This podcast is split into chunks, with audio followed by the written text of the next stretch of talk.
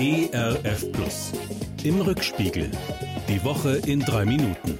Mit Christoph Zehentner. Na, das ist ja vielleicht eine Woche. Auf offener Straße überfällt ein junger Tschetschene in Frankreich einen Lehrer, sticht auf ihn ein, richtet ihn regelrecht hin. Der Lehrer hatte vorher im Unterricht mit seinen Schülern über Meinungsfreiheit diskutiert und dabei Karikaturen gezeigt des Propheten Mohammed. Der Attentäter wird von der Polizei erschossen. Schlimm finde ich, wie viele Menschen direkt oder indirekt beteiligt waren, ihn ermutigt, aufgestachelt, bejubelt haben.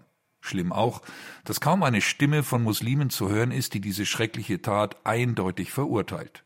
Jetzt müssen Polizei, Geheimdienste und Staatsanwaltschaft noch mehr als bisher tun gegen islamistischen Terror aus dem Inland, in Frankreich wie bei uns in Deutschland. Berchtesgaden, dieser wunderschöne Landstrich zwischen Salzburg und Chiemsee, wird zum Hotspot der Hotspots. Seit Dienstag gelten harte Ausgangsbeschränkungen, wird das gesamte öffentliche Leben strengstens geregelt. Eine verzweifelte Maßnahme, um das tückische Coronavirus einzudämmen. Hoffentlich hilft's im Berchtesgaden. Hoffentlich macht es uns allen klar, jetzt kommt's wirklich darauf an, nicht fahrlässig zu sein, sondern vernünftig. Denn Berchtesgadener Verhältnisse könnten bald überall in Deutschland herrschen. Mich jedenfalls schockiert es, dass wir inzwischen pro Tag mehr als 11.000 Neuinfektionen in Deutschland zählen. Die Lage ist ausgesprochen ernst. Ich will meine Mitverantwortung deswegen auch noch ernster nehmen als ohnehin schon. Maske auf, Abstand halten, Hände waschen und lüften, lüften, lüften. Denn wenn sich selbst Bundesgesundheitsminister Spahn trotz aller Vorsicht ansteckt, kann es uns alle treffen. Und der Blick über die Grenzen zeigt ja, rundherum sind die Infektionszahlen noch viel höher als bei uns. Wie war das noch in einer anrührenden Szene im Lukasevangelium? Da sagt Jesus zu einer Frau, die schon seit 18 Jahren litt, du bist erlöst von dieser Krankheit. Ich will darauf vertrauen und darum beten, dass unsere Welt diese Erlösung eines Tages im Blick auf Corona erleben kann. Eine gute Entscheidung trifft das EU-Parlament diese Woche. Der Sacharow-Preis für geistige Freiheit geht an die Opposition in Belarus, die tapferen Frauen und Männer, die seit Monaten unbeirrt gegen ihren Diktator auf die Straße gehen. Hoffentlich siegen Demokratie, Freiheit und Gerechtigkeit in diesem Land gegen Willkür und Brutalität. Hoffentlich kommt das jetzt preisgekrönte Volk zu seinem Recht.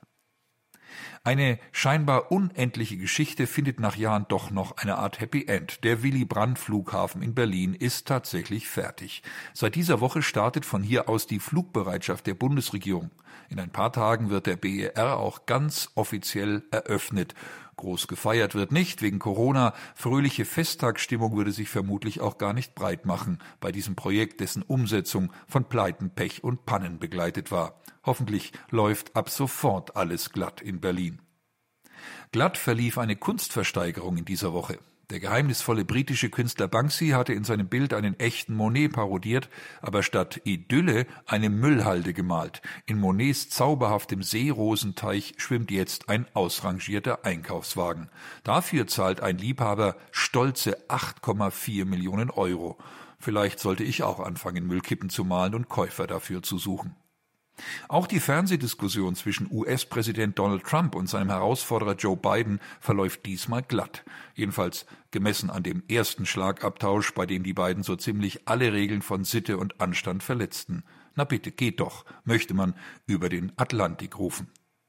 Ein Wochenende, an dem möglichst viel glatt geht und das gelegentlich auch Grund zum Schmunzeln bietet. Das wünsche ich Ihnen und mir, Ihr Christoph Zierentner. Im Rückspiegel. Auch in der Audiothek oder als Podcast auf erfplus.de. ERF Plus. Gutes im Radio.